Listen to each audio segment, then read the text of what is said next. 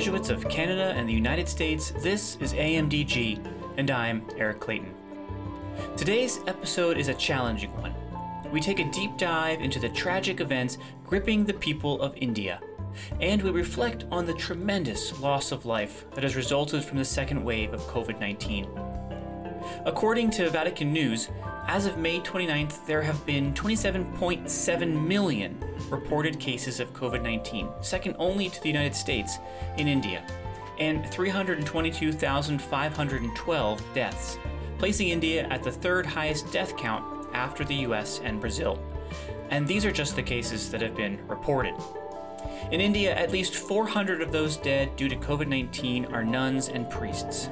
As today's guest, Jesuit priest Father Siji Chacko, will explain, this is in large part due to the work these faith leaders do at the forefront of the nation's suffering, accompanying the vulnerable, excluded, and the forgotten.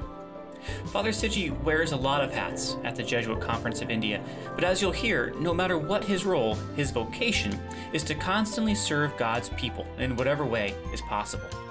Our conversation spans his own calling to the Jesuits, to his work advocating for human rights, to his reflection on the life of Father Stan Swamy, the 84 year old Jesuit who has been imprisoned by the Indian authorities for his human rights advocacy.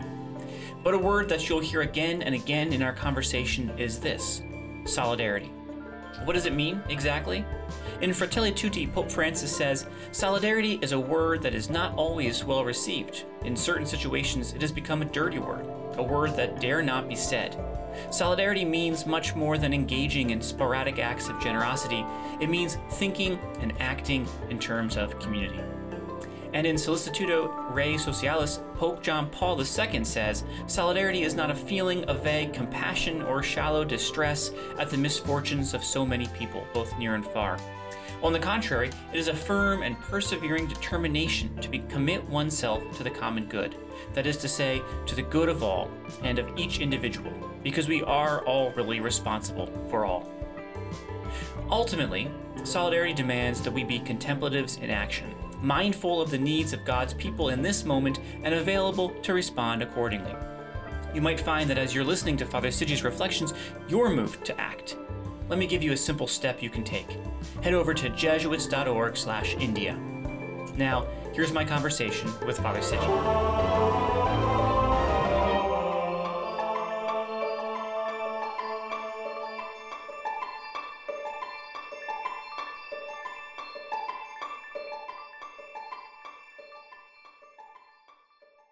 All right, Father Siji, thank you for being with us on AMDG. Thank you. Thanks a lot. So why don't we start? Uh, I think at a good place to to begin our conversation with uh, learning a little bit about you. Can you tell me a little bit about yourself and a little bit about the role uh, that you have with the Jesuits in India? Yeah, uh, I'm a Jesuit priest. Um, uh, I, you know, come from Kerala, the one of the southern states of the country. I joined Patna Jesuit province, that is right in the north, northern part of India. Um, I have um, a background of social work. My academics has been more into that, MA in social work. Then I worked in uh, three different organizations in Bihar as the director of social work, you know, different centers. Uh, I also was the province development director. At the moment, I am the conference development director also I um, serve as the director of communications at the Jesuit Conference South Asia, which you are quite aware of. Um, we have initiated something new called the MAIN Migrant Assistance and Information Network. So at the moment, they have appointed me eh, as the director of that. So I just at the moment I'm doing quite a few of these, uh, yeah, engaged in. But it's a you know joyful experience to be connected with the people starting from the grassroots all the way up to you know administration whichever way yeah yeah, it sounds like you're uh, you're directing a lot of things. It sounds mm-hmm. like yeah. when you um, tell me a little bit about when you say social work. What kind of what kind of um, what kind of work does that mean in your particular context? Um, social work in our context would mean uh, reaching the most uh, disadvantaged or the marginalized communities uh, like, for example, in Bihar, I was working with one of the communities called Musahars. Um, the literal meaning of this, that if you have to take out the name uh, and then analyze that, it would mean rat eaters, Musahar, you know, in Hindi. Uh, so this is one of the communities which is very least in socio-economic development indicators. Uh, to the extent, uh, um, you know, the literacy rate of this community is just 8%. 8%, that means if you take 100 people, just 8 people are able to read and write their names, leave alone the, the education or anything more that they're able to do. And those who passed uh, matric, that, you know, like the 10th standard in India, uh, when we talk about matric, uh, it may be just 1.5% of the entire, you know, uh, community that would have, let's say, passed matrics So it's such kind of communities that we work with.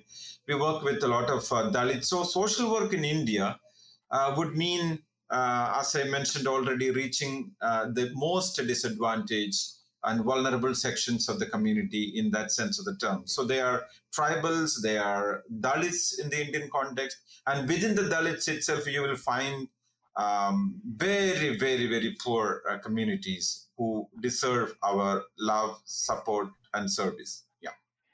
Of course, I uh, you're, you're, describing. It sounds uh, very much in line with what uh, the Jesuits uh, globally are, are trying to do, right? So I wonder if you might share some reflections. What what drew you initially to uh, becoming a Jesuit? What what was the Society of Jesus doing in India that that you said, "Hey, I want to be a part of that"? Yeah. Uh, as I already mentioned to you, Eric, I hail from uh, Kerala. Kerala and the southern part of India definitely has, uh, a, a, you know, a stronger faith background uh, among the Christians. You know, um, so so I have been brought up in that faith, and then I have had a desire to uh, serve uh, the world, the humanity, and the globe beyond me. You know uh, right. I remember one quotation from the Upanishads which says, um, you know, the, the, the, the size or the space of your heart is as large as the universe. So somewhere or hmm. other, I felt, you know, I, I should not be, you know, just limiting uh, my love, my service, uh, my sense of justice only to myself or to a small group of people. I need to serve those who deserve my love, care, and support. So that is how I decided to join the Society of Jesus, and that is how I chose to, uh, you know, prepare myself with the social work. In fact, that is the reason why I did my even PhD or the, you know, like the doctorate in disaster management. In that too, I focused more on how, you know, the riverbank erosion, such a phenomenon, is uh, affecting uh, the poorest of the poor in one part of the country. So that's it. So um, it is that passion uh, the kind of a desire to serve the poor um, that really drove me to you know like helped me to reach uh, bihar. Uh, almost 3000 kilometers away from my my hometown. Yes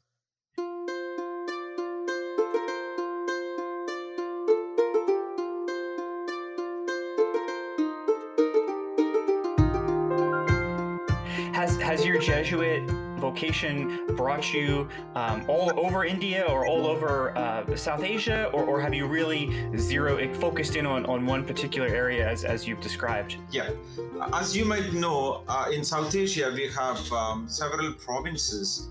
Uh, most of those provinces are in India, but of course, we are in uh, Nepal, Sri Lanka, Afghanistan, Bhutan, so uh, a few other countries beyond India when we look at South Asia as a conference. Um, but uh, yes, I I chose to join uh, Bihar. You know that is the geographical space, uh, Patna province. So Patna province at the moment uh, has two larger states of the country that it covers. Bihar and also UP, Uttar Pradesh. Uh, so it's a huge uh, population that this particular province at the moment covers. So I just saw that ca- canvas right there. And then, of course, I would have been, you know, like joining any province um, uh, in the country or in South Asia. But I just happened to be joining um, Patna Jesuit province. But one thing I want to share with you is uh, of late, uh, you know, I'm able to realize more and more our vocation is not limited to our province. Because see for example at the moment i'm serving the conference in the capacity as the conference development director beyond my province. Uh, uh, you know in, a, in, an ordinary language if you had to say it is like i'm a common property for six years from now you know um, you know uh, serving the conference of south asia uh, and um, of late, you know, you yourself um, are very much part of that um, team of mine, means the extended family, where we are able to realize um, with the better connectivity, media, even the very conversation that we have at the moment is very, very clearly indicating each one of us that uh, we are global. So it is not just, I'm not joining Patna Jesuit province, I'm not joining the Jesuit Conference of South Asia alone, but I belong to the global uh, Jesuit society, not with the Jesuits alone, but with many people who are committed, people like you who are very much part of the extended family of the Jesuits. So that gives me a lot of joy and um, hope. Yeah, no, it's beautiful. I know we've we have talked a lot about that idea of, of how do you how do you anchor uh, you know your, your kind of faith experience deeply in uh, you know your, the context to which you are, but also recognizing that we're part of a global society, a global church. And I, I wonder eh, just what, what I ask your reflections on. You know, you, you named a number of countries that are part of the conference, and now you're, you're at the director level. You're you're looking at you know Nepal and Afghanistan and, and, and India and such unique and different needs and contexts and challenges is what uh, what do you see as the common thread that kind of keeps it all together? Um, or, or maybe there isn't one maybe you have to kind of build on one. So how, how do you manage those very different contexts? Yeah. See as you are quite aware india is a very you know uh, it's a country of varieties you know that's what. Right. Um, I remember one of my friends from Manos Unidas, one Miss Africa, when she comes here, and she very often talks to me about Holi. Holi is the festival of colors, uh, and then uh, she keep that as a profile picture once a while. And uh, I just keep asking her, you know, like once I happen to ask her, why did you, why, why do you like so much that? He said, she says, um, when I think of India, I, these colors come to my mind because it is not, you know, multiple languages. You know, we have over uh, 16 languages that are official languages. Uh, and then we have some thousand plus languages that are spoken dialects in the country. Uh, you know, there is a saying in Hindi which says that, you know, like, um, you know, if you move three miles away, you might have different taste for the water that is in India. And if you go, let us say, six miles away, you have a different language. You know, it, it looks like a little, our dialect rather. So it looks a little exaggerated. See, I work in Bihar in Bihar itself, you have Hindi, which is definitely spoken in the northern part of India. Maybe some 40 to 50% of the people in India might be speaking Hindi. And then you have local dialects like Bhojpuri, mm, one part of Bihar. You have Maithili, another part of Bihar. And then you have Magahi, spoken in another part of Bihar. You have, um, you know, tribal languages like uh, you know. So, so it's, it's, it's a country of varieties in that sense. Uh, that also makes it quite complex um, in the sense of uh, coordination, communications, and everything. But then that unity in diversity, uh, I think hmm. that that is a kind of a common thread. You know, it sounds very crazy, isn't it? How how can unity in diversity be a kind of a common thread? Because somehow or other, us being Indians, all of us are aware that we we need to foster that spirit of uh, unity in diversity and that uh, that unity that uh, desire for harmony that desire for i know being connected that is a kind of um, you know a, kind of a common thread um, you know. Uh, and then that, that love and service that gradually you know that's very much there. Um, you know in uh, Upanishad, you know in um, one of the Hindu um, you know uh, books of course we know you know you are aware of Gita. It says uh, you know um, it is taking ecstatic pleasure in the care of every being. That is something uh, hmm. uh, that um, Gita would talk about. You know, Sarva Bhuta Hite Rataha, that is in Sanskrit, which is translated as taking ecstatic pleasure in the care of every being. So this is a sort of harmony. this is a sort of connectedness, especially in the pandemic times. Also, we are able to realize that. So that, that sort of harmony and invitation to that. That sounds um, uh, akin to uh, kind of finding God in all things, right? In Ignatian spirituality. So how how do you see Ignatian spirituality translating um, into all these different diverse communities? What what value does it bring? Um, you know, how, how is it impacting your own your own journey as you as you kind of work for this unity uh, amidst diversity? Yeah. See, Saint Ignatius, especially towards the end of the spiritual exercises, talks about finding God in all things, because he never uh, thought of the Ignatian spirituality as a uh, you know a spirituality of the cloisters. I understood he definitely is you know wanting to live Jesuits. He wants he's inviting all the Jesuits to live a spirituality of the marketplaces uh, I found, uh, Eric, in my own life, see, when I went to one of the missions at the Indo Nepal border, um, you know, the place that I went, in fact, it was a mission of the Jesuits, and the Jesuit director there, he was alone, and of course, and then many others were there, people, and he's reaching, he was reaching out to a lot of people. Uh, if I have to be very honest with you, I did not even have a proper bed to sleep the day I reached that particular place. I did not have a mosquito net, you know. Uh, um, then uh, it was a sort of a training center. Besides that, there was a room which was given to me. You know, th- that was a transition. He was there, I was there, and that Jesuit father, um, Joseph uh, Srampikel, he would cook his own food, and then we had children in the campus. Um, and he had the outreach program. He would uh, be cycling, let us say, 30 kilometers a day on an average. So that was the kind of hard work that he was doing and I found being in such a mission. And then when I went there, we did not have electricity, um, Eric, there.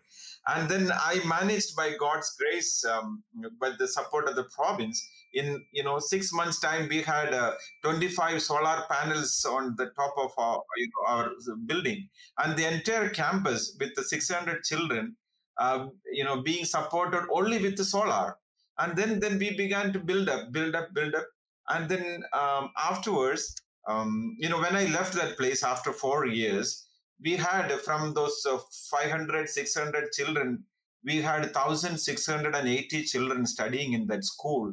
And the school had gone up to the plus two level. And we had 180 children from the most marginalized communities the community of musahars that i talked to you about uh, sometime before. So they were there. So what we would do is that we would provide them with um, you know facilities for cooking you know if, if this is not sounding proper you should not put it anywhere. But i just want to tell you um, these 180 plus children would be grouped you know like six or seven of them from one area will be part of a group. And then they would cook their own food. Uh, early morning they get up and they manage everything. Then they come and sit for study. And then you know it was almost like a practically free education for them but quality education in India was a huge challenge. So, what I want to tell you is that for me, faith is not something abstract. For me, being Ignatian is not something abstract.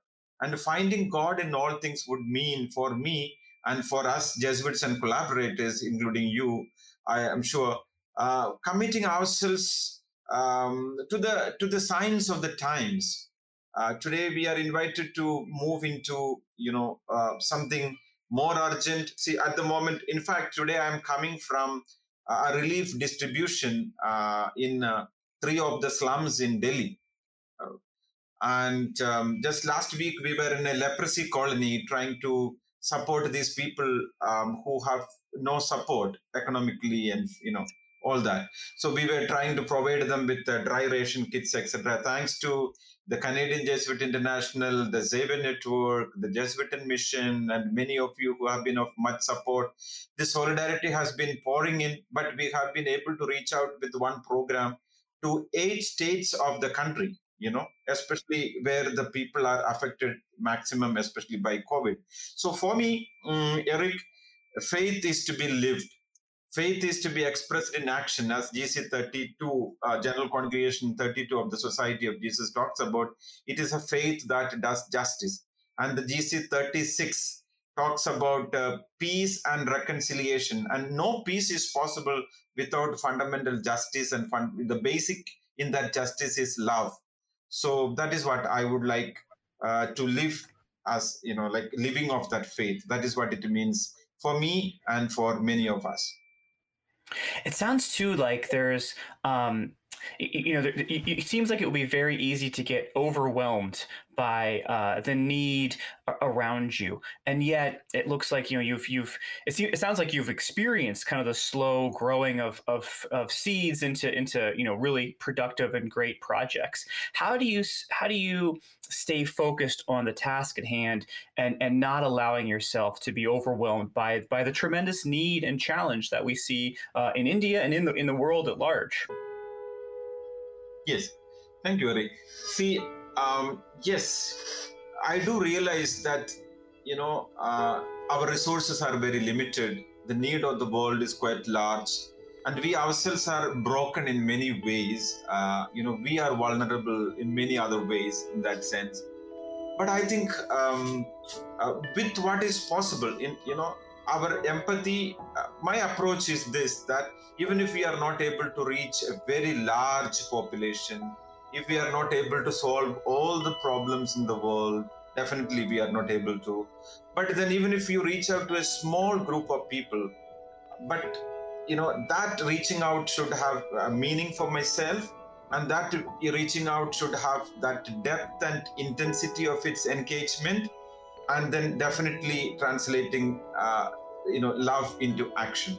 So that is what i see. Also i just want to share with you uh, eric that uh, as um, um, fa- father general also would uh, remind us in the context of the apostolic planning and so on that is the process and also the pope uh, francis also reminds us the processes are, are very very important maybe as important as the outcomes if not more important.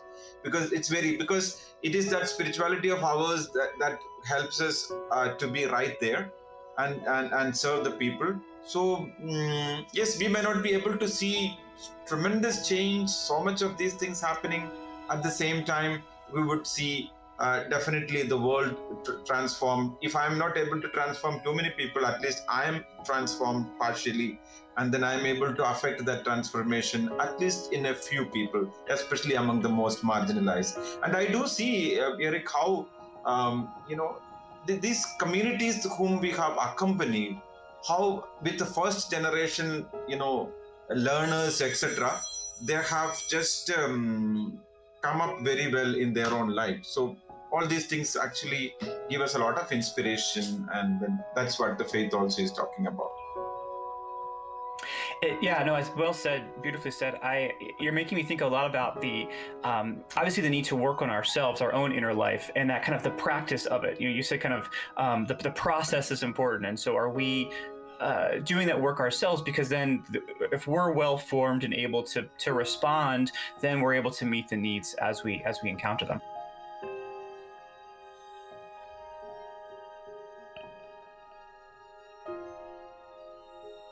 I, want to I want to, I want to hear your reflections on kind of the situation in India now. Obviously, um, COVID nineteen has has uh, just done tremendous harm uh, to the country, um, uh, to the Society of Jesus in general um, uh, in India. So I wonder just to get your reflections and, and maybe an update on, on where things stand and, and what you're seeing uh, as you go to these different distribution sites. Hmm.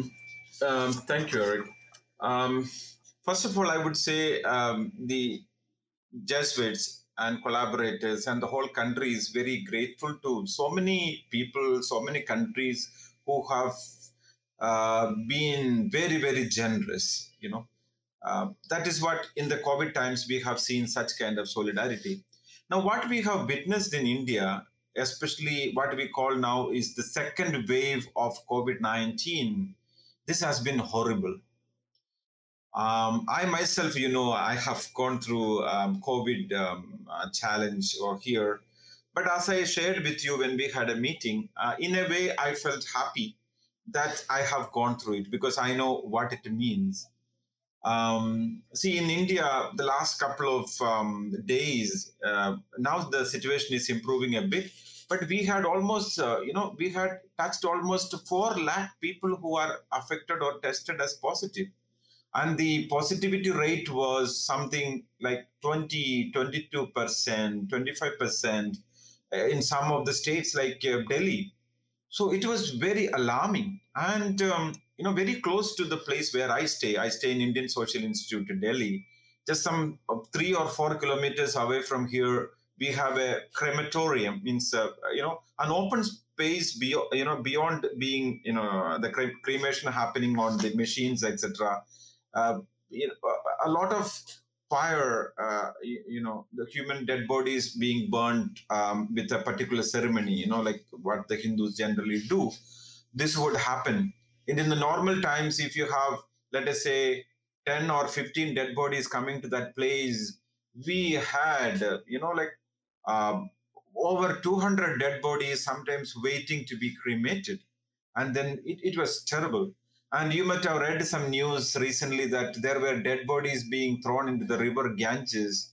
Um, you know it has been very horrible. And when you follow the news uh, even when i had covid every day i would watch the news. It has been very very frightening. And the latest uh, uh, trend is that it is not just contained in the cities. Uh, you know, it is said that some 20% of the new cases that are, you know, uh, being witnessed now are happening right in the rural areas. This is very, very dangerous. It is dangerous for this reason. It will be coupled with uh, illiteracy. It will be coupled with the lack of, uh, you know, proper health facilities and infrastructure in the rural areas so everything put together, uh, that is what is frightening, um, you know, and challenging many of us. Um, so things are improving to some extent, and another, uh, you know, gap that we have witnessed is um, the, the the shortage of vaccination. So you know, uh, my mother, for example, she uh, got the first shot vaccination, and then she was told in 24 days' time you will get the next. Now 60 days over, and then she is not able to get the second jab. That is very horrible. So what is happening in the country to some extent is it is like the government and the, the people concerned officially they are changing the goalpost. You know, like they just they say, okay, 24 days is enough. And then you know like we can go up to 40 days for the second one. Otherwise you can go up to 60 days. And there is a new theory that is coming up eric to our surprise that even if you don't have the second shot it is still fine. This is this is absolutely uh, unacceptable uh, in this context i want to tell you what we have witnessed in our country india is um, lack of governance lack of accountability you know uh, we have our constitutions, which is one of the best in the world. We are quite proud of that. We are proud of our democracy uh, and all our systems, the const- you know, uh, the, the judiciary, and also you know, polity, everything. But somewhere or other, we have found, especially in the second wave context, except maybe a few states in India like uh, Kerala, Maharashtra, or a couple of states, leaving those states, as a nation, as, as a central government that we call, uh, it has been very, very poorly managed. And it has been horrible, uh, Eric, for you, for us to know that um, people, individuals are hunting for oxygen to support themselves. And there was a society which is, you know, like society where, you know, different families stay together in different apartments of, you know, 1,300 of 1,300 families. Some you know some 300 families were affected by covid. And then they had a situation there where they will be they would be hunting for oxygen. I had two of my staff who were looking for oxygen for their own in-laws you know father-in-law uh, both of them you know were affected. And in order to procure uh, oxygen they had to go to another state. You know like the state of delhi did not have this hospital beds free did not have the oxygen availability. And then they had to take this patient to haryana that is another state the neighborhood state. And in indian social institute i am here i said at the jesuit institute for research and um, action uh, in this institute we just last week we lost uh, one of our gentlemen uh, one mr anil who was working with us And in my office, um, you know, like uh, among the team members of mine, seven of them uh, were affected by COVID. So what I'm saying is, it has been a complete collapse and lapse of governance, and this disappointed all of us. And then yeah, and you must have heard that recent elections uh, that were underway in the country, especially in five states, that really increased the number of people being affected. So I'm afraid, I'm afraid that once now the lockdown is happening uh, in Delhi and many other states, and now let us say from the first of the coming month, once the lockdown is uh, released, uh, or you know, like um, then I'm afraid, or we are afraid, what would happen? Perhaps that would be known as the third wave. We are so scared in that sense. Oh, it sounds terrible, and I and I imagine uh, any anything that has to you know people are traveling to a different state for oxygen, like those are great distances. People have to get transportation. Um, you know, one thing I I, I just wonder I know we've seen kind of around the world uh, that COVID 19 has exacerbated conflict and any sort of fault line among different groups and, and just made those those tensions you know higher. Have you seen that in India as well? Have you seen kind of this this um, exacerbation of, of, of tension among uh, different groups, particularly as you're as you're preparing for elections? Yeah. Um, one thing what we have noticed is politically there have been a lot of um, firefights and blame games, all these things have been going on. And you know that in Delhi, for example, the capital of the country, we had several people who died of, you know, uh, died due to lack of oxygen. Uh, and at a particular time, it is supposed to come from another state, and then they the other state is given more or the current uh, dispensation ruled state. For example, BJP is ruling in the country, and some of those states that are ruled by them, they get priority for oxygen.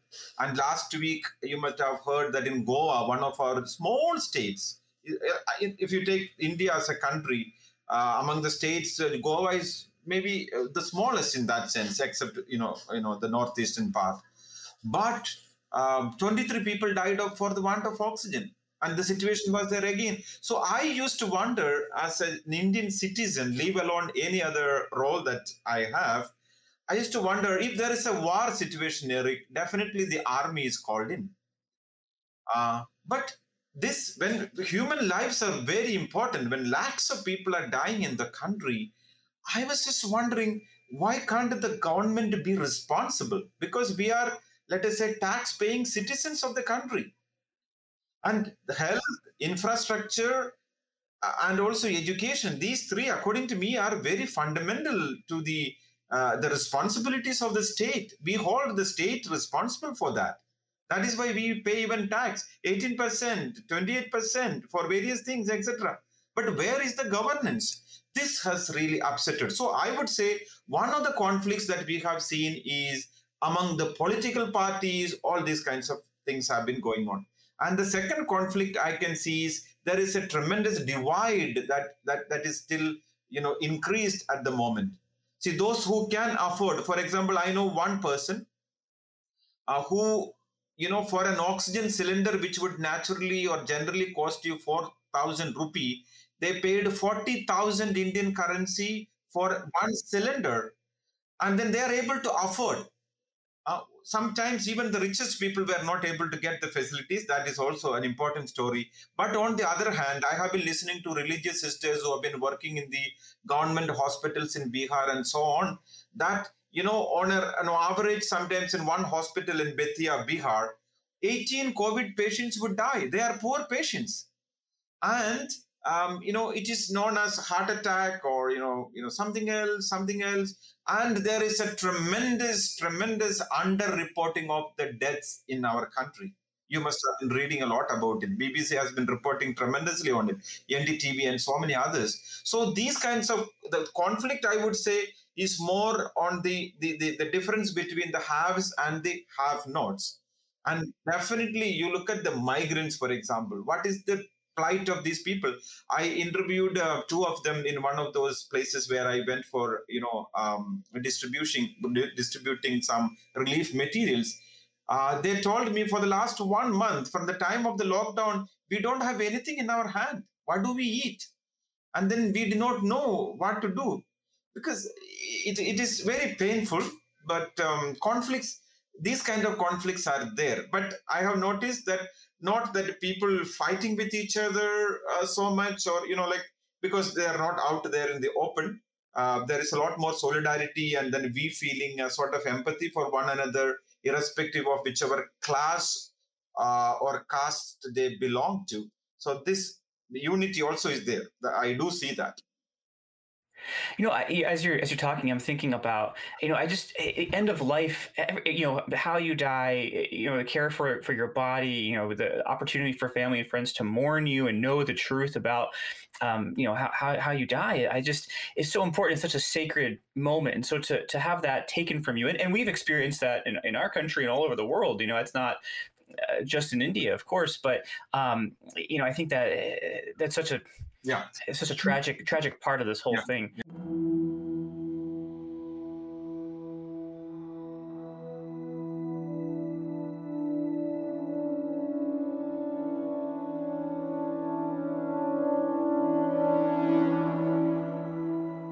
can you talk a little bit more? I know you've been you've been talking throughout about the role of the church and the role of, of the Jesuits uh, in responding to this moment in India. Um, is there anything else that you might uh, share about um, again just the role the Jesuits, uh, the church, have played in this important moment? Yes. Um, yes, I would say that um, so the church in India has been very, very proactive. And this has been the history of the church in India uh, with the various institutions or organizations like Caritas India or you know um, otherwise many many Jesuit institutions or even other religious sisters and congregations and all put together.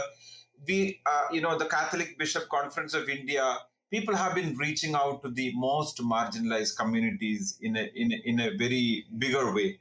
And what I'm um, also learning uh, based on my readings and also from the information that I have is that the church in India um, has, you know, arranged for a 60,000 bed, um, you know, COVID care centers in the country, if you take all together. Some 50,000 religious volunteers, mostly the sisters and, the, you know, like others, are involved in reaching out to the, the affected people, eh, though it is quite frightening for them also to be involved. So uh, I can see uh, a lot of, um, you know, uh, Catholics or Christians and others really coming uh, to the support of um, the people who are really affected with the, the, real Christian service, that sense of charity, everything. Now, just coming to the Jesuits, um, in the previous time itself, we had reached out to, if I, you know, I myself or our office started collecting some data, uh, and then we were able to reach out to some three lakh people. A lakh is a unit in the Indian numbering system that is equal to 100,000. So here we're talking about 300,000 people. So some 3 lakh people were the direct beneficiaries in that sense, or direct stakeholders of the Jesuit engagement in South Asia we reach them out with uh, dry rations we reach them out with uh, you know quarantine centers or you know distributing sanitizers and various things like that. And now in the second phase you might know uh, as i had shared with you all uh, eric uh, of the 4000 plus jesuits in south asia we have lost 36 jesuits. It is it is a horrible and frightening number for us especially to COVID. We have lost them in, to COVID, and you know other deaths are not counted uh, in that sense. That means uh, you, you, know your own family, your own members, you yourself, or we ourselves are affected, but still there is a tremendous tenacity there is a you know there is a desire to reach out to others. So the the jesuit conference of south asia as a group of provincials came together deliberated on what they could do. They mobilized some sort of uh, you know financial support and they decided that they would some provinces would support other provinces which do not have let us say sufficient resources to reach out to the people the most needy. That was one thing. Secondly um, I myself, you know, my office, that is the Conference Development Office, along with the Indian Social Institute Delhi, Migrant Assistance and Information Network, and Lokmanch, uh, that is also associated with the Social Justice and Ecological Secretariat of the you know, society, all put together, we, we have a very important national level intervention with which we are able to reach out to um, eight states of the country. Uh, and then we chose for that the places, the states where like um, the chosen were the most affected states. Kerala is one. Maharashtra had quite a few cases. Jharkhand is another state, um, you know, where many cases were there, and uh, Bihar, Delhi, and Hyderabad, you know, like um, uh, Andhra Pradesh and Telangana, these two states were together at some time in our country. So that so uh, these many states we are covering at the moment, and then West Bengal also we began to intervene later.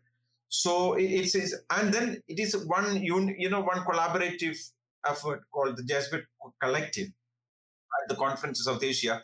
But then in different provinces, they have a lot of efforts, uh, you know, uh, into. That means, you know, for example, uh, Karnataka, you know, province of JCSA, they have they had initiated a COVID care center with 100 beds or so with the support of the alumni. And then in Darjeeling, they have started something of that sort recently. Many provinces have started uh, uh, trauma counseling centers. Uh, and then many provinces have also initiated ambulance related services available for the people.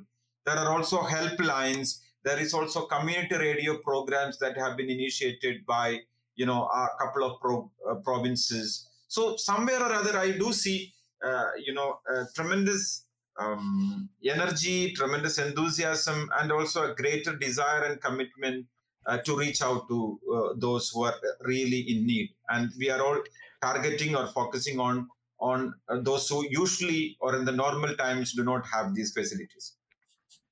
I'm always struck by the role that religious actors can play in moments like this, particularly if, if, you know the governance isn't as strong or the government isn't as able to step in and, and do work that you know you have a, a deep knowledge of the community, a deep knowledge of the needs of, of where people are, and you can go and, and bring them these these resources and, and, and knowledge and, and, help them in this moment. So um, I, you know it's it's amazing yeah. work. And uh, Eric, just want to also share with you. See, when we talk about faith translation translated into action, mm-hmm. most of the the missionaries, the, you know, right. be it sisters or fathers or others in that sense, we have been working in non-Catholic, non-Christian areas.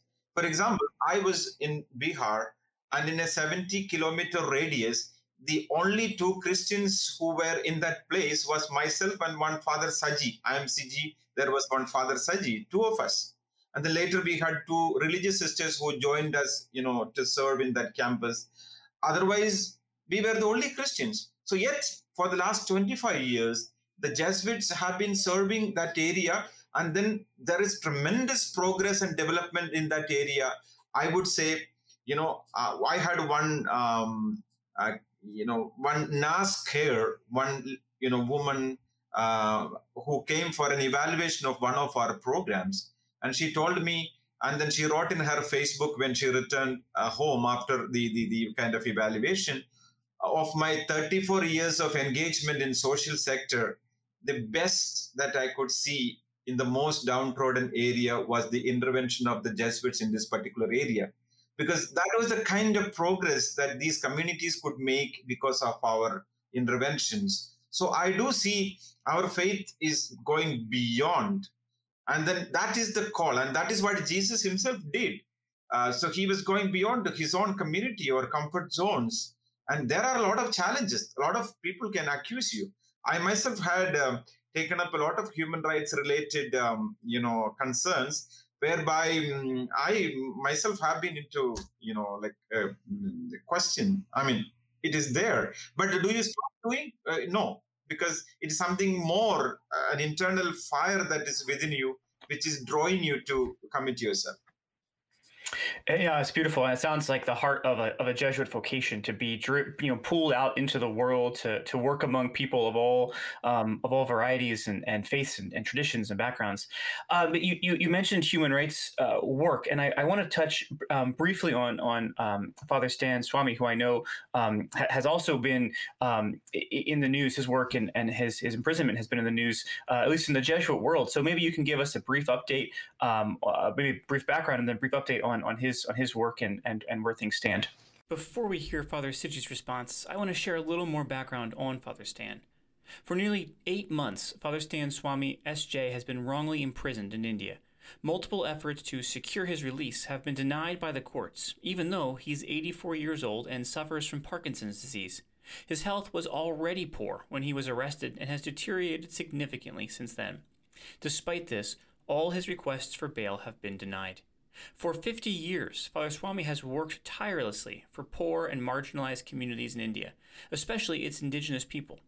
On October 8, 2020, Father Swamy was arrested and taken into custody by the National Investigation Agency of India. His arrest is based on the false claim that he participated in a violent incident in a region which he has never even visited.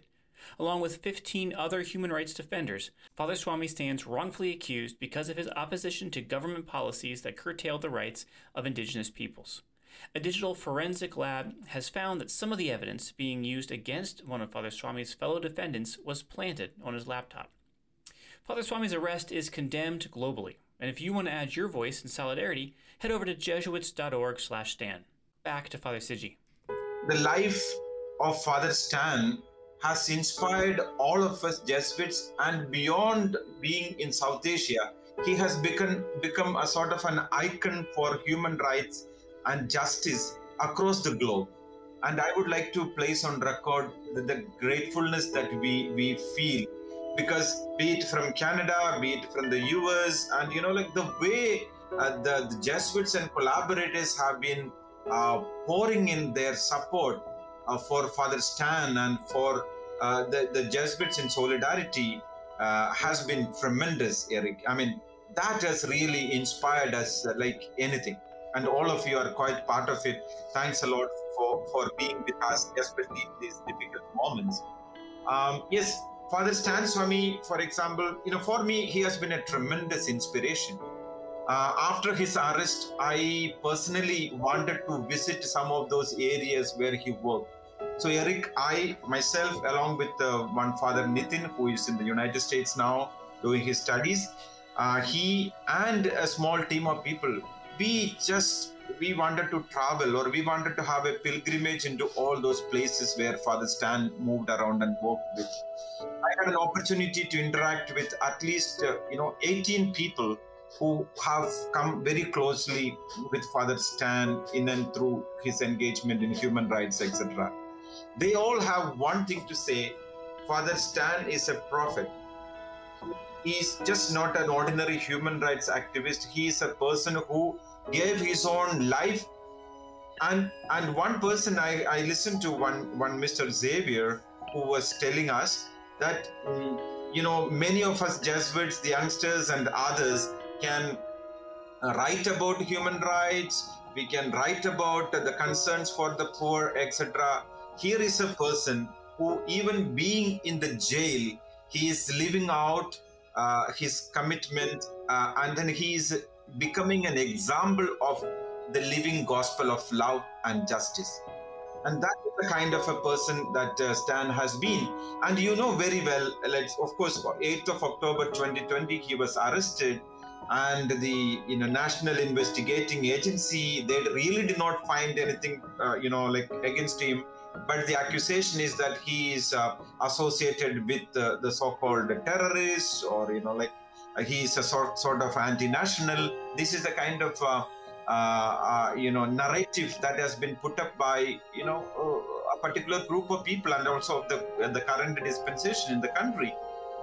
But the only you know fault perhaps of this gentleman which is definitely not a fault is that he stood by the marginalized, the poor, and the oppressed.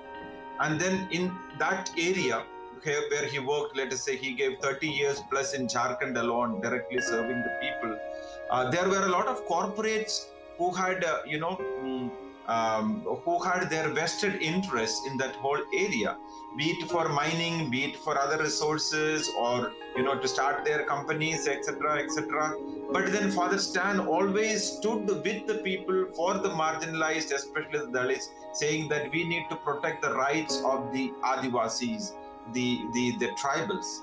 So that was one of the major reasons why he went you know like the other dispensation did not like him.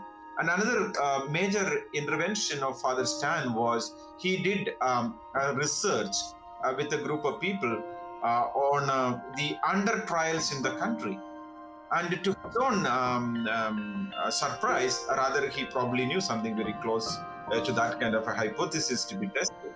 He found that almost 80% of the people who were languishing in jail, especially between a particular age, mostly the youngsters, they were, you know, they were just under trials. Their cases would go on for many years, many years without being coming for proper hearing, etc. So they would be languishing in the jails.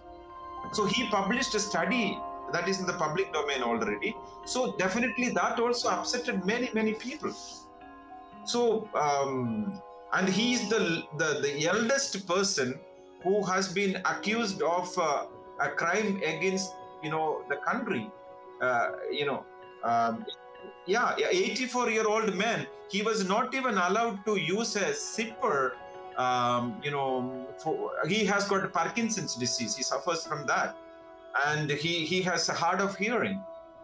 And at the moment you, you know he's in uh, uh, you know there was there were some hearings of late about you know in the in the, in the uh, court in the high court of mumbai. And today he is being shifted to a holy family hospital uh, with all the protection and others just for his uh, health care. Because and even to arrive at that the, the government took a lot of time.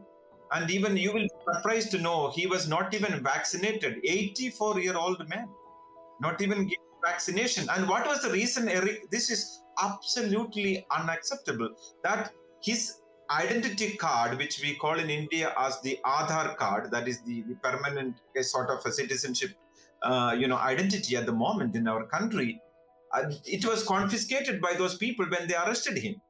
And now they're saying uh, he's he does not have an identity card therefore how can he be you know vaccinated? Can you imagine it's it's hard not to to draw the parallels between Father Stan and, and, and Oscar Romero or Dorothy Stang or uh, you know all these other you know heroes of, of our faith that have stood alongside the marginalized.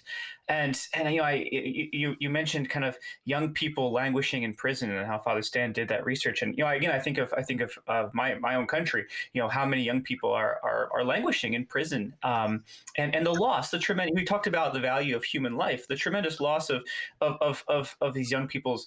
Uh, value in our in our in our society what can they add um, well i uh, I, am wondering if I stacked the questions in the wrong way because we got we got heavier and heavier and heavier. But maybe we can kind of bring it bring it up for this last question. Please. Um, you know, as, as, we you know as we as we set off on this Ignatian year, you know, we've we've talked about uh, the importance of solidarity, uh, particularly as we look at uh, just all the, the, the hardship you know around the world and India in particular. Um, you know what what would be your message to the Ignatian family um, uh, you know for all of us to keep in mind as we uh, as we as we pray you know pray through this Ignatian year. Yes. Um, two points that strike me. One is saint ignatius spoke of being contemplatives in action. Uh, uh, that is a great message for me especially in the indian and south asian context uh, that we are not people who are cloistered people who are you know I appreciate the cloistered life. That is not, um, I'm not criti- criti- criticizing that. But on the other hand, I find the, the Ignatian understanding of uh, finding God in all things, especially, uh, you know, uh, being contemplatives in action is a greater, a great inspiration for um, all of us across the globe. And that is what we see, at least we are all trying to or attempt to do right here in India. Right. The second one is ever to love and to serve. The general congregations later also picked up on that. That is how the spiritual exercise would end.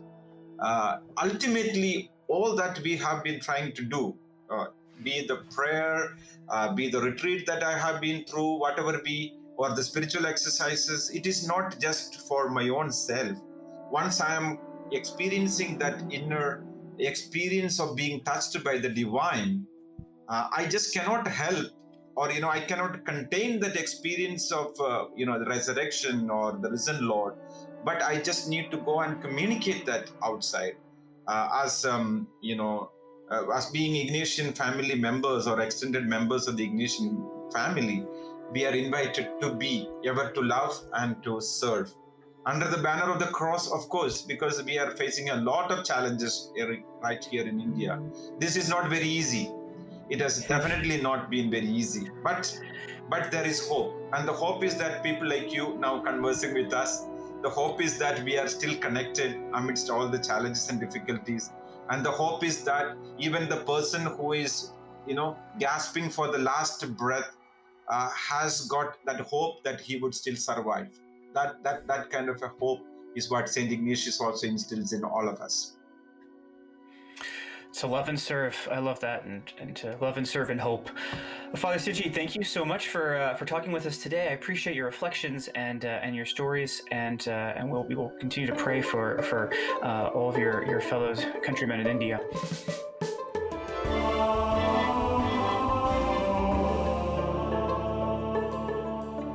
AMDG is a production of the Jesuit Conference of Canada and the United States, and recorded at our headquarters in Washington, D.C. The show is edited by Marcus Bleach, and our theme music is by Kevin Laskey. The Jesuit Conference communications team is Marcus Bleach, Mike Jordan Laskey, Megan Leach, Becky Sindelar, and me, Eric Clayton. Connect with the Jesuits online at jesuits.org, on Twitter at, at Jesuit News, on Instagram at We Are the Jesuits, and at Facebook, facebook.com slash Jesuits.